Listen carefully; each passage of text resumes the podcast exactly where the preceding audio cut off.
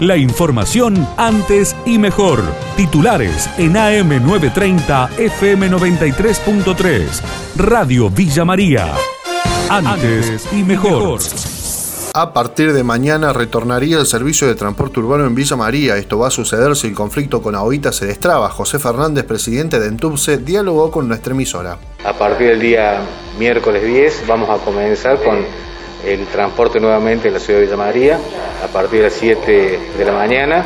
Los horarios eh, están, digamos, hechos en relación al, comercio y con seis líneas que en realidad comprende 12 líneas anteriores unidas entre sí, que esto también hay que aclararlo cada 80 minutos y va a ser algo que nos dijimos recién de lunes a viernes. O sea, sábado y domingo no va a haber líneas. Por ahora, sábado y domingo no va a haber líneas, exactamente. Bueno, y un cambio respecto a la identificación, ¿no? Ahora se suma un color por cada una de las líneas.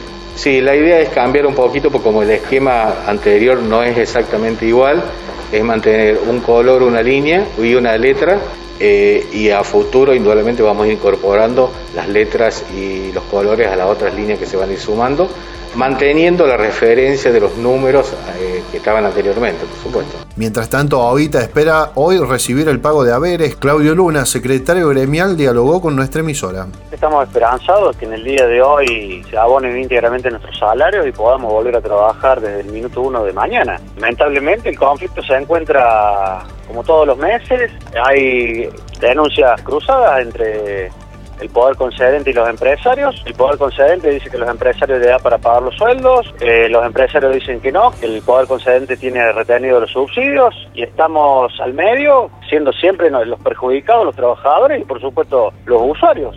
Pero bueno, lamentablemente la situación es esta y esperamos que hoy, ayer nos han manifestado que los subsidios nacionales y provinciales se encuentran en las arcas de la provincia Así que por lo tanto esperamos que hoy sean girados a, las empresas y estos hagan los depósitos íntegros de nuestro salario para, para terminar definitivamente con este conflicto. En el marco del conflicto del transporte suspendieron a tres delegados de OITA, son representantes del gremio en la empresa Buses LEP, así lo informaba Claudio Luna, secretario gremial.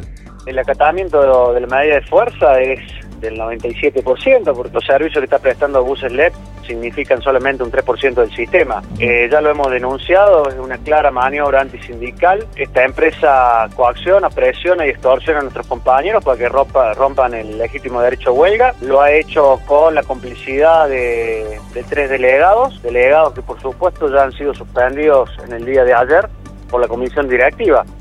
Eh, realmente no nos asombra, es un comportamiento que viene teniendo esta empresa hace muchos años. Sin novedades, más de 60 bomberos continúan la búsqueda del joven que se tiró al río. Se trata de Fabricio Cuello, de 20 años. Está desaparecido desde el domingo por la tarde. Fabián Salvá, coordinador de la Regional 9, nos decía lo siguiente. Se sigue con la búsqueda, no ha aparecido el cuerpo. Ya empezamos el día domingo trabajando con infantes desde James Cray y personal de Tío Pugio y el día de ayer lunes ya se convocó a la provincia con rescate acuático, dron, infantes, hizo todo un trabajo minucioso junto con las patrullas rural, policía también. El resultado fue negativo, el día bueno fue la convocatoria de nuevo, están trabajando casi 60 hombres, tanto ayer, 60 hombres hoy día, Miguel, pero hasta el momento es negativo, debido a la cantidad de agua que ha, que ha caído por allá, por por arriba de la sierra, esa agua está llegando acá, eh, está muy, pero muy bravo, hasta hemos puesto en peligro la vida de los mismos bomberos, más allá de que uno practica y se capacita para eso, pero es muy bravo ayer, muy bravo, la fuerza que traía el agua, Miguel, y con todo lo que traía, troncos, ramas, ¿no es cierto? Había que tener muy, mucho cuidado. Para un referente de UPC, el gobierno tiene mucho palabrerío y pocas acciones. Daniel Ballini, secretario general de UPC en el departamento Unión, esto manifestaba. Digo, justamente lo que estamos esperando son precisiones del ministerio, porque justamente el ministerio lo que está haciendo es eh, tirar mucha palabrerío a, la prensa, pero poca acción. En esto hace falta que en vez de hablar tanto se pongan a organizar y ordenar el proceso.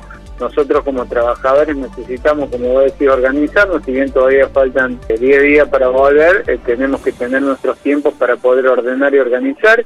Y el sindicato lo que va a hacer es supervisar que estos protocolos de regreso sean los adecuados y aparte iniciar el tema de, la consulta de los compañeros en el momento que tengamos alguna propuesta, que hasta ahora no hay absolutamente nada y solo hay un borrador de la de la cuestión de protocolo para el regreso a clase, ¿no? La información de Villa María y la región. AM930, FM93.3. Radio Villa María. Antes y mejor.